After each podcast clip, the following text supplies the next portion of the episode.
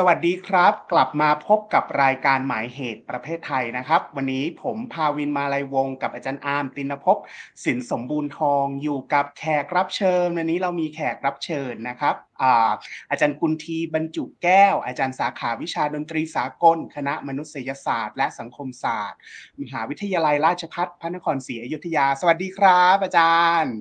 ก็สวัสดีครับสวัสดีครับในขณะผมที่เรากำลังอัดรายการอยู่นะครับอ่า ทุกคนกำลังแย่งกันเป็นอีกี้เพื่อนๆเปิดมาใน Facebook เนี่ยนะครับแบบว่าโพสต์ภาพกันเยอะแยะมากมายทางเราก็เลยแบบว่าคุยกันว่าอยากหาอาจารย์หรือว่านักดนตรีที่มีประสบการณ์ทางทางด้านนี้มาชวนพูดคุยกัน แล้วบังเอิญอาจารย์อาร์มเนี่ยได้ได้แบบว่าเชิญอาจารย์กุลทีมาพูดคุยในหัวข้อ นี้ในคลาสวันนี้ก็เลยแบบว่าได้รับเกียรติมาขอบคุณมากๆเลยครับ อาจารย์ขอบคุณครับขอบคุณครับอาจารย์ครับครับ ในคลาสนั้นที่อามเชิญอาจารย์กุลทีมาบรรยายครับ ก็เป็นวิชาสังคมวิทยาและแนวคิดหลังอาณานิคมเนาะก็ชวนอาจารย์มาคุยอะครับว่าสำหรับ musicologist เนี่ยเขามีดีเบตหรือข้อถกเถียงอะไรเกี่ยวกับปรากฏการณ์ที่เรียกว่า decolonization หรือการถอนรากอาณานิคมกันบ้างหรือเปล่าครับ วันนี้ก็เลยคิดว่าอยากจะชวนคุณผู้ชมอะครับ ได้มามีส่วนร่วมในการฟังหรือว่าแลกเปลี่ยนในหัวข้อนี้ด้วยกันนะครับ แล้วก็อ่ามันฟังแง่มุมนะครับ ว่าแม้กระทั่งดนตรีหรือเพลงที่เรารู้สึกว่ามันมีไว้เพื่อความบันเทิง ไม่น่าจะมีประเด็นทางการเมือง หรือสลับซับซ้อนมากมายเพียงใด จริง ๆ แล้วมันมีประเด็นอะไรให้เราขบคิดอีกเยอะมากเลยครับ ก็จะขอยกเวทีเนี่ยให้อาจารย์กุลทีเต็มที่เลยครับ อย่างเมื่อกี้เราพูดถึงเอ่อทัดทองซาวครับ อาจารย์มีความคิดเห็นยังไงกับเพลงเพลงนี้บ้างไหมครับ อาจารย์เอ่อมันก็เป็นเพลงที่สมควรจะดังนะครับ โดยวาระและโอกาสของมันนะครับโยและนี่คือเสียงจากเด็กวัด แข็งแรงเหมือนกับมึงเอาเหล็กงัด พูดเบาๆแต่กลายเป็นเจ็ดวัดมึงตั้งใจฟังนะกว่าจะนิ่มก็ต้องกลิ้งมาก่อนได้เวลาแน่นอนว่าเขาออกมาเพื่อไปใช้สงกรารใช่ไหมครับเออเราจะเห็นว่าเพลงท่าทองซาวเนี่ย สิ่งที่ ผิดปกติกับกระแสหลัก ที่เราเห็นเพลงป๊อปทั่วไปเนี่ย มันคืออาการที่ว่าดนตรีของเขาเนี่ยมันเปลี่ยนท่อนแบบฉับพลันหลายท่อนมากนะครับ แต่ว่าอยู่บนฐานของเพลงที่เราคุ้นเคยที่เรียกว่าเพลงตืดเพลงรถแห่หรือเพลงอะไรก็ตามแต่ที่เราเรียกกัน ซึ่ง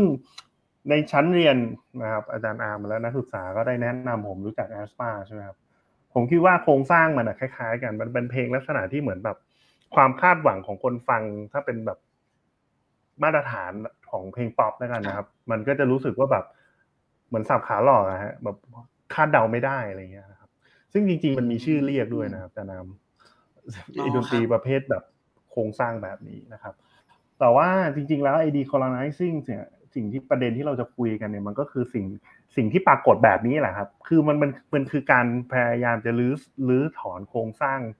ที่มันเคยเป็นประทัดสถานหรือเป็นมามาตรฐานอะไรบางอย่าง ที่ทำให้เราจะต้องน้อมนำทำตาม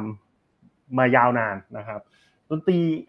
ฝรั่งเนี่ยนะครับ ถ้าพูดแบบกลมๆเนี่ยดนตรีที่เราเห็นทุกวันนี้มันก็เป็นดนตรีอเมริกันใช่ไหมครับ แล้วก็ครับเอ่อ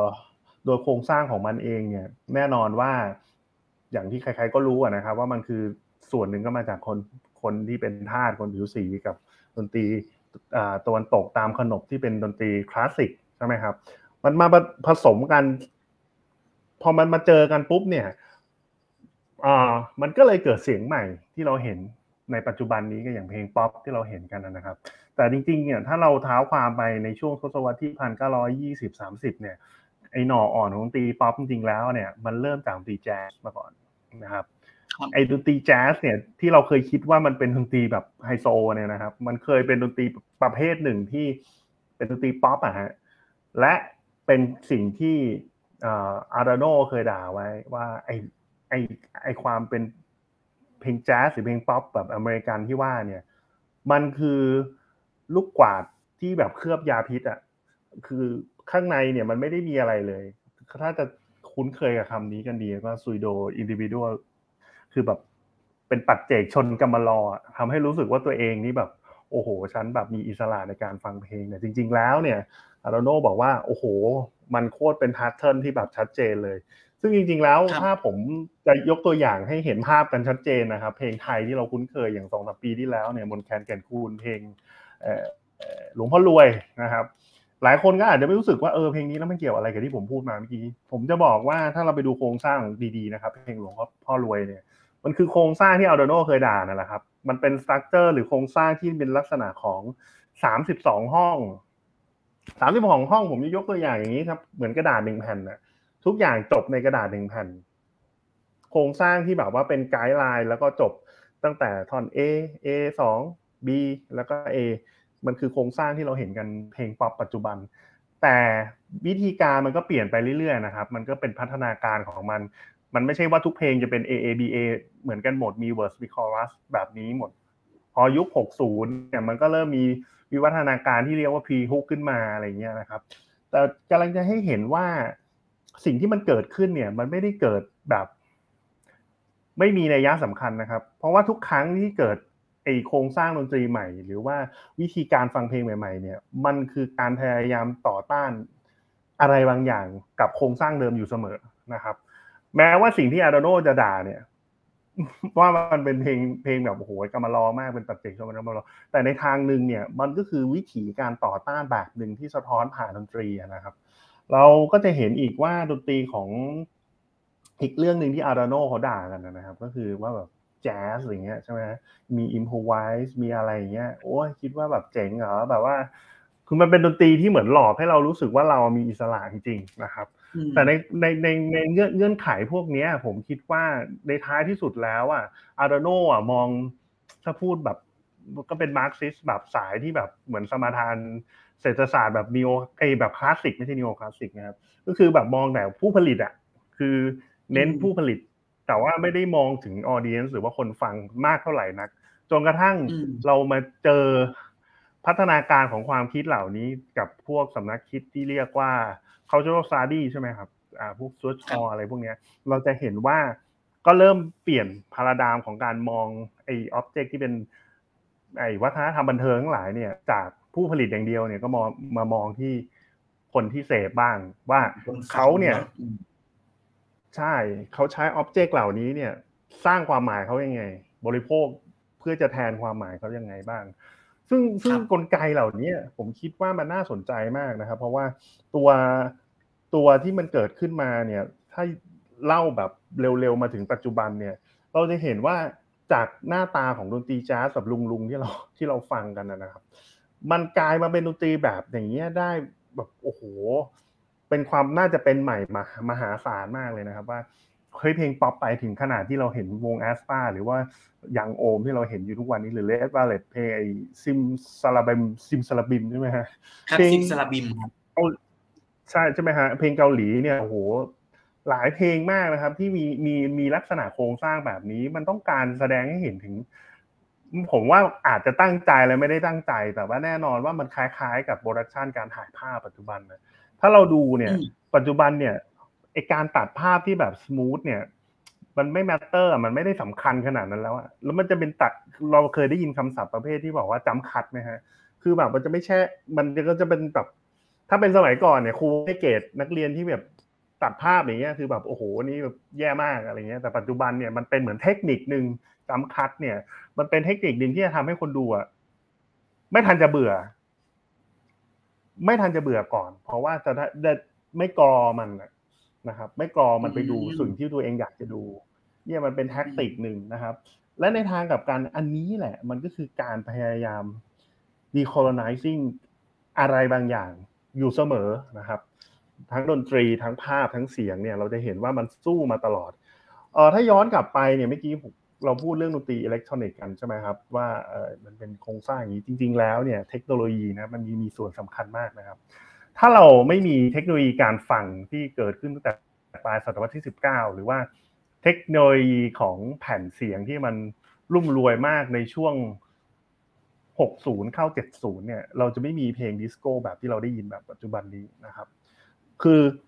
เกี่ยวอะไรนะครับ มันหมายความว่าไอ้เทคโนโลยีเนี่ยมันเป็นนกลไกสำคัญเลยนะครับ ที่ปลดแอกในแง่หนึ่งเนี่ยมันก็คือใช้เป็นเครื่องมือในการปลดแอก โครงสร้างเดิมลองจินตนาการนะครับว่า ถ้ามันไม่มีเทคโนโลยีพวกนี้ตั้งแต่ศตวรรษที่19 อย่างการฟังผ่านแผ่นเสียงหรือผ่านไอ้แผ่นคลไอ้ม้วนม้วนบันทึกเสียงหรือว่าแผ่นคลั่งอะไรก็ตามนะครับ เราจะพบว่าถ้าเราอยากจะฟังเพลงสักท่อนหนึ่งอะลองจินตนาการว่าเป็นคนในศตวรรษที่19 ตอนต้นนะครับ เราอยากจะฟังแค่ท่อนเนี้ย เราอยากจะได้ยินแค่ท่อนเนี้ย เราทำไม่ได้นะครับ ถ้าเราไม่ใช่นักดนตรีอำนาจเนี้ยมันเปลี่ยนถ่ายมาสู่คนฟัง คนฟังเนี่ยสามารถจะกรอได้ตอนไหนก็ได้ อยากจะฟังซิมโฟนีท่อนที่สองอะ คือถ้าไปดูคอนเสิร์ตเนี่ย ไม่มีปัญญานะครับ ไม่สามารถเลย หรือซื้อโน้ตไปอยู่ที่บ้านเนี่ย ถ้าอ่านโน้ตไม่ออกหรือเล่นไม่เป็นเนี่ย ไม่ได้ยินเสียงนะครับ จะเห็นว่ามันคือการพยายามที่จะปะทะตลอดนะครับ กับตัวชุดโครงสร้างที่มันคอยบอกว่าเฮ้ยดนตรีควรจะเป็นอย่างนี้ ควรจะเป็นอย่างนี้ และ ไอ้ดิสโก้ที่ผมเล่าเมื่อกี้นะผมเล่าข้ามไปข้ามมานะครับ ก็คือดิสโก้ที่ที่เล่ามาเนี่ย มันก็เป็นอีกเงื่อนไขหนึ่งนะครับ ที่ทำให้เป็นหน่ออ่อนนะฮะทำให้เกิดเพลงฮิปฮอปขึ้นมาอีกหมายความว่าอะไรนะครับ ถ้าเราเข้าใจดิสโก้เนี่ยดิสโก้เนี่ยมันคือเพลงที่คนใช้เปิดปาร์ตี้ครับแล้วดีเจเนี่ยมีเครื่องเล่นสองอัน แล้วก็ต่อเพลงแบบต่อเนื่อง มันคือการลดเขาเรียกว่าอะไรนะฮะลด การจ้างงานของนักดนตรีโดยตรง เช่น เรามีเพราะว่าไม่ได้ใช้นักดนตรีมาเล่นสดแล้วใช่ไหมครับไม่ใช่ใช่ครับ และอันหนึ่งก็เป็นเงื่อนเงื่อนไขทางสังคมที่กลุ่ม LGBT ในยุคยุค 60 เนี่ยต้องการปาร์ตี้แบบ private เพราะว่ามันผิดกฎหมายในอเมริกาใช่ไหมครับอย่างที่เข้าใจว่ามีกฎหมายพวกโซโดมีอะไรทั้งหลายแหละที่เกิดมากดทับ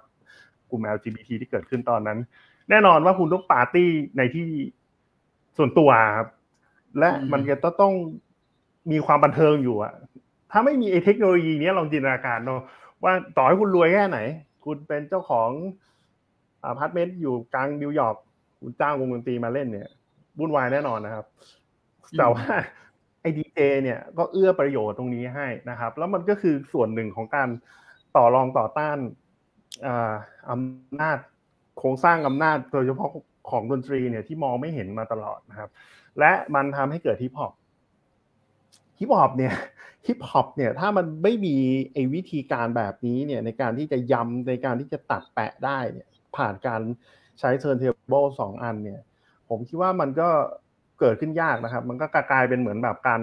รับหรือการมีแค่บทร้องอะแต่ไอโครงสร้างของดนตรีของมันทั้งหลายแหล่เนี่ยมันคือหน่ออ่อนที่ทำให้เกิดสิ่งที่เราเห็นอย่างทุกวันนี้นะครับ ว่าความน่าจะเป็นใหม่ ๆ เป็นยังไง ทีเนี้ยและไอความน่าจะเป็นแบบเก่าเนี่ยมันคืออะไรใช่ไหมครับดนตรีตะวันตกเนี่ยเราต้องเข้าใจก่อนนะครับ ว่ามันมีมันมีแกนอยู่ไม่กี่อันนะครับ คือดนตรีตะวันตกเนี่ยเป็นดนตรีที่มีโครงสร้างของบันไดเสียง และโครงสร้างของท่อนเพลงเนี่ยที่มันจะต้องชัดเจนแน่นอน ถ้านึกไม่ออกนะครับ นึกถึงการเขียนหนังสือก็ได้ครับ เวลาเราเขียนเอเซ่ดีๆที่เรียกว่าดีๆนะครับ อันหนึ่งเนี่ยมันจะต้องมีอะไรบ้าง ใช่ไหมฮะมันจะต้องมีมีท่อนนำอะ intro ใช่ไหมครับมี body แล้วก็มีสรุปใช่ไหมฮะคือมันจะต้องมีก้อนพวกเนี้ยคอยที่จะกำกับเราอยู่ แต่สิ่งที่มันเกิดขึ้นเนี่ยไอความที่เราพยายามจะรื้อถอนอะไรบางอย่างเนี่ย มันก็จะเห็นได้ว่า ภาพสะท้อนของดนตรีที่เกิดขึ้นในปัจจุบันเนี่ย มันแสดงอะไรบางอย่างที่ให้เห็นว่านี่คือการพยายามจะรื้อสร้างกับโครงสร้างอำนาจเดิมครับ จริงๆ อยากจะแทรกอาจารย์อยู่นิดนึงครับ ตรงที่พูดถึงแอสปาก็ตาม Red Velvet ก็ตามเนี่ย คือในฐานะติ่งเกาหลีเนาะเรารู้สึกว่าไอ้คำว่าเพลงตัดแปะเนี่ยเป็นเหมือนความอัปยศอดสูอย่างหนึ่งในบรรดาติ่งเกาหลีมากเลยว่า มันมันดูเป็นของใหม่มากซะจนติ่งเกาหลีอย่างเราๆเนี่ย ตามไม่ทันมันดูล้ำยุคล้ำสมัยมากเลยอะแต่อาจารย์กุนทีกำลังจะยืนกรานว่าสิ่งเนี้ย ไม่ใช่ของแปลกหรือของใหม่แต่อย่างใดถูกต้องไหมครับ ถ้าถ้าเรามองย้อนกลับไปตั้งแต่เอ่อแจ๊สเอยตั้งแต่ฮิปฮอปเอยดิสโก้เอยมันล้วนมีนัยยะหรือกลิ่นอายความตัดแปะมาโดยตลอดถูกต้องไหมครับ ใช่ครับใช่ครับ และการตัดแปะนี่เองเนี่ยแหละครับ ที่มันแสดงถึงเอเจนซี่หรือไอความปรารถนาของฝั่งคนฟังอะคือมันไม่จำเป็นต้องไปจบ conservatory แบบโอ้โหเก่าแก่จูเลียร์อย่างเงี้ย แล้วจะต้องประพันธ์เพลง แบบบีโธเฟนบาร์กโมซาร์อะไรเงี้ยนะแต่คุณแค่แบบคุณเป็นดีเจแล้วไอ้ดนตรีพวกนี้นะครับ ผมก็ลืมพูดไปเรื่องหนึ่งก็คือ มันมีตั้งแต่ 2010 นะครับ ก็คือตั้งแต่เทคโนโลยีคอมพิวเตอร์เนี่ย มันสามารถทำเพลงจบได้ในคอมเนี่ยมันมีชื่อเรียกนะฮะว่า PC Music มันเป็นดนตรีที่เกิดขึ้นจากคอมพิวเตอร์นะฮะแล้วก็หน้าจอคอมพิวเตอร์เนี่ยมันก็คล้ายโปรแกรมเอ่อ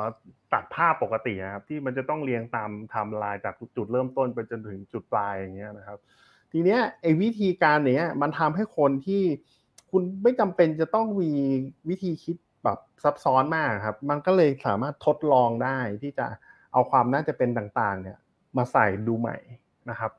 มันก็เลยคล้ายๆ กับภาพตัดแปะนะครับ ซึ่งมันก็ เคยมีความพยายามตั้งแต่ต้นศตวรรษที่ 20 แล้วใช่ไหมครับ ศิลปินคอลาชาร์ทั้งหลายแหล่เนี่ยเขาทำมานะครับ แล้วก็มันเป็นเหมือนเขาเรียกว่าอะไรอะกลิ่นอายของยุคสมัยอะครับที่ที่ที่สะท้อนผ่านศิลปะว่า ยุคสมัยเนี่ยมันเหมือนแบบ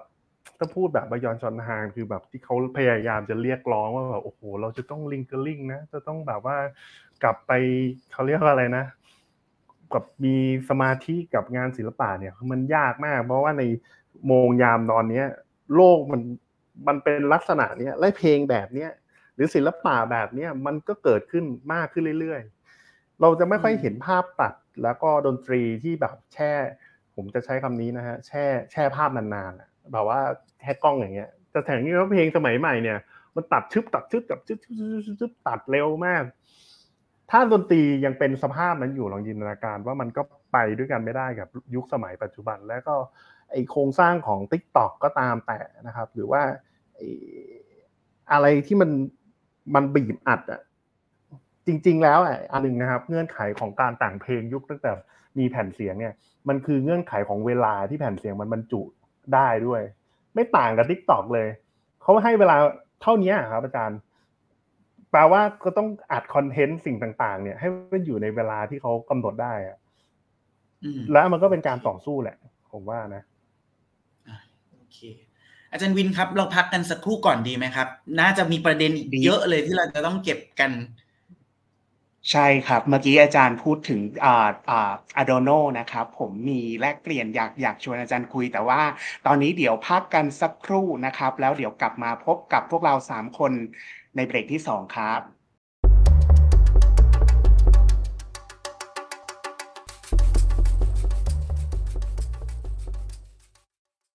กลับมาคุยกันต่อนะครับ กับพวกเรา 3 คนเมื่อเมื่อในเบรกแรกนะฮะผมบอกอาจารย์กุลทีว่าแบบว่า ตัวเองเคยอ่านงานของ Adorno เหมือนกันนะฮะ ชิ้นที่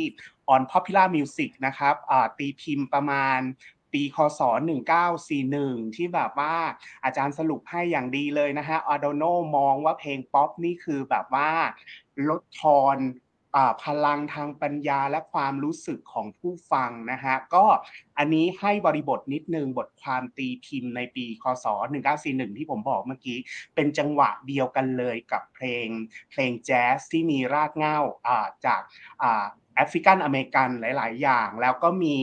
นักวิจารณ์หลายคนที่บอกว่าอดอร์โนมาพูดแบบนี้แล้วปฏิเสธว่าถึงแม้ว่า improvise ดนตรียังไงก็ยังมองว่าเฮ้ยเพลงป๊อปเบะปากใส่หนึ่งที แต่ว่านักวิจารณ์เหล่านั้นเขาก็บอกบอกว่าอดอร์โนนี่คือแอบแอบเหยียดหรือว่าแอบแบบว่าแอนทาย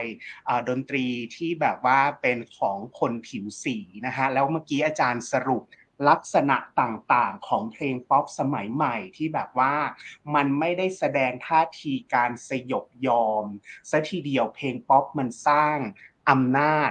อะไรต่างๆ ด้วยเช่นกัน ก็เลยอยากอยากชวนอาจารย์กุลทีคุยประเด็นเหล่านี้ต่อครับ พอจะขยายความให้พวกเราฟังหน่อยได้ไหมครับอาจารย์ ครับผมก็จริงๆ ถ้าเราดูแบ็กกราวของอาร์โนนะครับ แน่นอนว่าเขาเขามาจาก คนที่ใช้ภาษาเยอรมันใช่ไหมครับ แล้วก็วิธีคิดอะมันคือวิธีคิดแบบ จริงๆเขาเป็นลูกศิษย์ของอาบันแบกนะครับหนึ่งในสามของเขาเรียกว่า second Venice School คือพวกนี้เป็นพวก super modernism ครับหมายถึงว่าพยายามจะสร้างงานศิลปะที่ฉีกออกไปจากไอ้เส้นทางเดิมให้มากที่สุดนะครับ แล้วก็อาร์โดโนก็สมทานความคิดแบบนี้ ซึ่งเพลงที่อาร์โดโนมองอะผมผมแวะไป เร็วๆเลยนะครับอาร์โดโนเนี่ยคือเขาเชื่อในเรื่องของความเท่าเทียมของเสียง คือบันไดเสียงที่ผมพูดไปว่าแม่ไม่เกี่ยวเรื่อง major minor เนี่ยมันก็จะมีความสำคัญมีความสัมพันธ์เชิงอำนาจที่ไม่เท่าเทียมกันในเสียงของมัน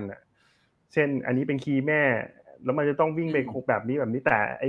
กลุ่มของคิดกลุ่มคิดของอดอร์โนเนี่ยที่เขาถืออันนี้ไว้ในใจอยู่เนี่ยเอ่อพวก Schoenberg พวก Alban Berg เอ Anton Webern ทั้งหลายแหล่เนี่ยนะครับเขาพยายามจะสร้างดนตรีใหม่จากวิธีการคำนวณคร่าวๆนะครับ ไม่ไม่ไม่ใช่คร่าวๆนะเป็นแมทริกเป็นตาราง แล้วก็ใช้เขาเรียกว่าเอโทโนนะครับ ไม่มีศูนย์กลางเสียงอะเป็นใช้เป็นซีรีส์เช่นโน้ตมันมีสิบสองเสียงในเป็นโนเนี่ยเขาก็จะให้สิบสองเสียงเนี่ยไม่มีใครที่มีอำนาจเหนือกว่ากัน จริงๆแล้วอันนี้หลายคน ถ้าไม่เข้าใจไอ้background ตรงนี้ของอดอร์โนเนี่ยอาจจะก็คิดว่าอดอร์โนเชียร์บีโธเฟนหรือว่าเพลงคลาสสิกปกติจริง ๆ จริง ๆ แล้วเนี่ยอดอร์โนไม่ได้เชียร์เพลงดั้งเดิมคลาสสิกแบบนั้นด้วยนะครับ จริง ๆ แล้วเขาเชียร์เพลงแบบ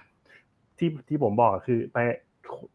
ซูเปอร์ต่อต้านไอโครงสร้างเก่า แต่เขาก็บอกว่า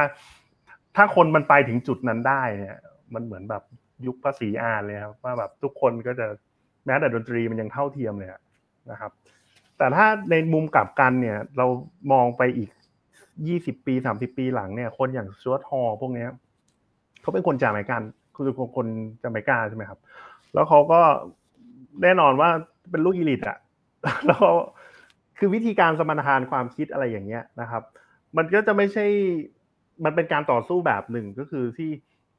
มันไม่ใช่คนดำที่เป็น คนข้างล่างแบบร้อยเปอร์เซ็นต์หรอก แต่ว่ามันคือคนที่ intellectual อะเป็นคนดำที่ intellectual แล้ววิธีคิดจุดยืนเขาเนี่ยเขาก็ต้องดึงไอ้ identity ของเขาเนี่ยที่เขาเป็นคนจาเมกาเนี่ยมาใช้ ผมว่ามันเลยต่างกันตรงเนี้ย แล้วเขาก็มองว่าไอ้คนจาเมกาหรือว่าคนนักวิชาการที่มาจากโลกที่สามเนี่ย มันไม่มันไม่มีเครื่องมือในเชิงความเป็นเหตุเป็นผลเพื่อจะสู้อะ ไอ้วิธีการที่จะหามุมใหม่อะคืออาร์โดโนเนี่ยมันมาจากคนข่าวนะครับ แล้วมันบอกเลยว่าฉันจะสร้างเครื่องมือใหม่ขึ้นมา แต่ว่า ถ้าเป็นพวกเขาโจซาดี้ที่เกิดขึ้นมาเนี่ย มันก็จะต้องมาจากเบสที่มันประสบการณ์มันนะแล้วก็ใช้อีกประสบการณ์นั้นในการต่อต้าน ผมคิดว่าจุดยืนเนี่ยนะมันเลยชัดเจนว่าไม่เหมือนกัน ทีนี้ในสังคมไทยตอนแรกที่เมื่อกี้อาจารย์อาร์มกับอาจารย์คุณทีพูดถึงธาตุทองซาวด์ว่าธาตุทองซาวด์มันก็มีลักษณะต่อต้านอ่าคือเราเรามองในมุมว่าแบบว่าเพลงป๊อปมันไม่ได้มี มันไม่ได้สยบยอมให้กับอำนาจโดยสิ้นเชิง มันไม่ได้เป็น fix patternเข้าท่อนฮุกอ่า Flower จีซูอะไรพวกนี้แล้วก็เป็นนั่นนี่นู่นมันมีลักษณะบางอย่างที่ที่สามารถต่อต้านอำนาจพวกนั้นได้ ถ้าแบบว่าเราลองคุยเรื่องธาตุทองได้ไหมอะครับอาจารย์ว่าแบบว่าเมื่อกี้อาจารย์บอกว่า เอ้ยอำนาจเราเลือกฟังแค่ส่วนนี้นั่นนี่นู่น แล้วมันยังมีอำนาจอะไรอย่างอื่นอีกอะครับเพลงป๊อปสมัยใหม่ เออเพลงป๊อปสมัยใหม่จริงๆอาร์ดจริงๆอาร์โดโนเนี่ยผมก็ขอพขอต่ออาร์โดโนนิดนึงนะครับว่าจริงๆแล้วอาร์โดโนเนี่ยเขาพยายามโจมตีนายทุน แล้วก็แต่เพลงแบบธาตุทองซาวด์เนี่ยไอโครงสร้างของระบบนายทุนมันมันพร่าเลือนแล้วมันเหมือนถ้าเราไปดูสัมภาษณ์เราก็จะเห็นว่ายังโอมเป็นคนควักตังเองเนาะทำ MV อะไรเงี้ย คือมันก็จะเห็นว่าเอเจนซี่ของความเป็นศิลปินนะมันชัดขึ้นนะ แต่ทีเนี้ยผมก็มีความเห็นแย้งกับทุกสำนักที่เขาว่ากันนะครับ ว่าเพลงท่าทองซาวนี่มันมีอาการที่สยบยอมส่วนหนึ่ง แต่อีกส่วนหนึ่งผมก็คิดว่ามันเป็นการ เรียกว่ากึ่งกึ่งใช้วิธีการเสียดสีสังคมเนี่ยในการมาเล่าเรื่องใหม่ เพื่อจะจะบอกว่า ผมไม่ผมผมผมไม่สามารถจะคิดแทนใจของผู้แต่งได้นะครับ ว่าเขาคิดอะไรอยู่แต่ว่า ผมคิดว่ามันคือ บาง moment ของเพลงเนี่ย มันเหมือนแบบต้องการเสียดสีอะเช่นเอาเสียงของรถแห่รถบัมเนี่ยเข้ามาใส่ในเพลง แต่ว่าในมุมหนึ่งเนี่ย นอกจากเสียดสีแล้วแต่มันก็ยังเป็นการสะท้อนได้อีกว่า เฮ้ยมันมีคนแบบนี้อยู่ในสังคมนะ คือมันไม่ได้แบบว่ามีดนตรีแบบ elite อะแบบว่าโอ้โหดนตรีมันจะต้องเป๊ะฮิปฮอปมันจะต้องแบบสูตรแบบนี้มี hook แล้ว verse แล้วก็เป็นอย่างนี้ คือ เขาพยายามที่จะสลายไอ้ขั้วที่แบบ ดนตรีทุกดนตรีนะครับ จะพูดจะพูดยังไงดี มันพอมันมีอายุพอถึงถึงส่งส่งคุณแม้แต่แม้แต่ดนตรีร็อกนะครับ มันก็สถาปัญหาตัวเองเป็นสถาบันได้ครับฮิปฮอปเหมือนกันนะครับ มันก็จะมีสถาบันว่าถ้าทำไม่ทำแบบแบบนี้แบบ A แบบเนี้ยคุณนอกคอกอะ หรือคุณห่วยอะนะครับ แต่ว่าวิธีการที่จะคัดง้าง ยืนตรงริมขอบของไอ้ความที่สถาบันมัน set up ขึ้นมาแล้วเนี่ยไอ้นี่น่าสนใจผมว่าหนึ่งในนั้นเนี่ยคือเพลงธาตุทองซาวด์เนี่ย มันสามารถที่จะฮึดสู้ตรงเนี้ย แล้วก็พยายามจะหยิบไอ้องค์ประกอบบางอย่างของดนตรีที่เราได้ยินทุกเมื่อเชื่อวันเนี่ย มาผสมกับฮิปฮอปซึ่งจริง ๆ แล้วคุณยังโอมเนี่ยในที่ภาพที่ผ่านมาก็จะเป็นพวกทรั p อะไรเงี้ยนะครับtrap ก็แบบพวก Travis Scott อะไรเงี้ยที่มันแบบเป็นฮิปฮอปสมัยใหม่นะครับที่ เอ่อใช้ autotune อะไรเงี้ยแล้วก็ร้องร้องแรปแบบโอ้โหยากนะครับ ผมบอกในเชิงเทคนิคเนี่ย มันเป็นแรปที่แบบสับขาหลอกอะฮะแล้วคนฟังเนี่ยแน่นอนนะครับ มันมาด้วยกันนะครับ ของพวกเนี้ย ยิ่งยากเนี่ย มันยิ่งเหมือนศิลปะครับ ยิ่งยากไอออเดียนมันก็ยิ่งห่างทางออกไปเรื่อยๆนะครับ ก็เหมือนที่ Arduino พยายามจะโปรโมทไอวิธีคิดแบบ air sonority ของเขาอะ คือในความเป็นจริงแล้ว เนี่ย มันมันฉลาดมากนะครับ วิธีการที่เราจะเข้าร่วมกับมันในการต่อต้านเนี่ย เราก็ยืมไอ้องค์ประกอบอะไรบางอย่างมันเนี่ยในการที่จะเป็นเครื่องมือในการต่อสู้ได้เหมือนกันนะครับ เหมือน hybridity ป่ะครับ ที่เป็นความคิดของเอ่อโฮมิบาบาโฮมิบาบาอ่า อะไรอย่างเงี้ยครับ มันไม่ได้เป็นมันไม่ได้เป็นเชิงแบบว่า ไอโครงสร้างส่วนบน หรือว่าคนมีอำนาจมัน set up ไอ้ discourse อันหนึ่งแล้วก็ครอบแล้วเราเชื่อหมดอะไรเงี้ยแต่เราก็สามารถเอาไอ้โครงสร้างส่วนบนที่มัน set up มาแล้วเนี่ย มาตีความเป็นความหมายใหม่ของเราได้นะครับธาตุทองซาวด์เนี่ยสะท้อนสิ่งนี้อย่างชัดเจนนะครับทีนี้จะเห็นได้ว่าถ้าทองซาวเนี่ยมันได้รับความนิยมอย่างมากเลยนะครับ ทั้งตัว MV เองแล้วก็ตัวเนื้อเพลงเองหรือ หรือทำนองเพลงก็ตามคือแทบจะทุกองค์ประกอบอะกลายมาเป็นกระแสขนาดเนี้ย ก็เลยอยากจะถามความเห็นอาจารย์กุนทีเป็นการทิ้งท้ายไว้อะครับว่า อาจารย์คิดว่าพอเห็นกระแสมันไปไกลมันบูมได้สักขนาดนี้แล้วเนี่ย อาจารย์คิดว่าเราสามารถสรุปแบบนี้ได้ไหมครับ ว่าความนิยมของออเดียนในยุคใหม่ โดยเฉพาะอย่างยิ่งในบริบทประเทศไทยเนี่ยมันมีแนวโน้มสูงมากที่ผู้ฟังเพลงในประเทศไทยครับกำลังพาตัวเองก้าวเข้าสู่กระแส decolonizing pop music ไปพร้อมๆกัน เหมือนกับกระแสอื่นๆ ในทั่วทั้งโลก ที่ก็มีความพยายามจะ decolonize ไอ้คำว่า pop music ไปด้วยกันเนี่ย อาจารย์คิดว่ามันเป็นการด่วนสรุปเกินไปไหม ที่จะสรุปแบบเนี้ยครับ ผมว่าไม่ด่วนนะครับ มันคือใช่เลยครับ อาจารย์ที่อาจารย์นามสรุปมา เพราะว่า ถ้าจังหวะของการใช้ชีวิตของเราเนี่ยมันไม่เป็นอย่างเงี้ย ผมว่า ยังโอมอะถ้าออกเพลงนี้มาสักสิบปีที่แล้วผมว่ามันจะมีอาการเหมือนที่อาจารย์อาร์มบอกว่าติ่งเกาหลีบางคนเนี่ยก็จะรู้สึกว่าแบบเอ่อเพลงที่ที่ที่อาจารย์ยกตัวอย่างมาเนี่ย มันครับอะไรวะ อย่างเงี้ยอะแต่ตอนเนี้ยมันไม่สังเกตใช่ไหมครับ ว่าไม่มีใครอะไรวะอีหยังวะอย่างเงี้ย เพราะว่าครับจังหวะชีวิตอะเวลาเวลาเราใช้ เราก็ดู TikTok ที่มันแบบเลื่อนเลื่อนเลื่อนเลื่อนอย่างเงี้ย ตลอดเวลา content มันไม่ได้ต่อเนื่องอะฮะ คือคือมันเป็นมันมันเป็นแฟลชอะแบบปุ๊บปุ๊บปุ๊บปุ๊บปุ๊บดังนั้นสิ่งที่สะท้อนให้เห็นเนี่ยก็คือเนี่ยแหละครับ วิถีชีวิตที่เราเป็นมันเป็น globalize มาสักพักหนึ่งหลายสิบปีเลยนะครับ ตอนนี้มันก็คือเป็นอีกจังหวะหนึ่งแล้ว ที่จะคัดง้างกับหรือหรือถอนโครงสร้างอำนาจอะไรบางอย่างที่มันเคยครอบเรามาตลอด ก็นี่ก็คือสิ่งที่อาจารย์อาร์มสรุปถูกต้องเลยครับอาจารย์ อืม โอเค ก็พอฟังนี้ confirm นี้ยิ่งรู้สึกสบายใจขึ้นมา แล้วก็อันนี้อาจจะนอกเรื่องนิดนึงนะครับ มันทำให้นึกถึงตอนที่เราเคยคุยกันนะครับ อาจารย์วินเรื่อง everything everywhere all at once ภาพยนตร์ที่เพิ่งเพิ่งได้รับรางวัลออสการ์ในเทปนั้นเนี่ย เรากับอาจารย์อาร์มกับอาจารย์วินก็คุยกันว่าเฮ้ยดูเหมือนว่ากระแสวงการสื่อภาพยนตร์เองอะไอลักษณะของการเล่าเรื่องที่มันไม่ต่อเนื่องเป็นความเป็น collage art มันกำลังมาเนาะ แต่ก็ไม่ทันนึกเลยว่า ดนตรีใช่เองอะครับ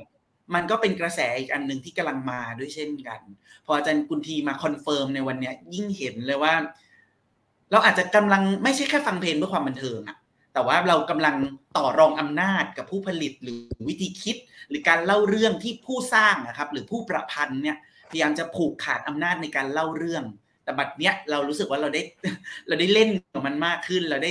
เราได้แสดงจุดยืนที่จะทลายไอ้ความต่อเนื่องหรือเส้นเรื่องหลักเหล่านั้นน่ะ ได้มากขึ้นนะครับ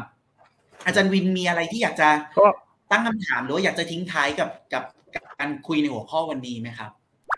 ไม่มีแล้วครับอาจารย์อาร์มจริง ๆ แล้ววันนี้แบบว่าต้องขอบคุณอาจารย์มาก ๆ อย่างที่อาจารย์อาร์มบอกนะครับ ก็เอ่อ ทำให้เราเห็นว่าจริง ๆ แล้วเพลงป๊อปมี dynamicในสังคมที่แบบว่าเข้มข้นมากนะครับ อยากให้ผู้ชมมาชมเทปนี้กันเยอะ ๆ แล้วก็คิดเห็นอย่างไร สามารถทิ้งคอมเมนต์ไว้แลกเปลี่ยนกับอาจารย์กุนทีกับผมกับอาจารย์อาร์มนะครับ พูดคุยกันต่อครับได้ แล้วก็อย่าลืมกดไลค์กดแชร์ กลับมากดพบกับ Subscribe พด้ววยกเรา ครับอ่าใช่ครับผมกลับมาพบกับพวกเรากันใหม่ได้ทุกคืน วันอาทิตย์วันนี้พวกเราสามคนลาไปก่อนนะครับ สวัสดีครับ สวัสดีครับ สวัสดีครับ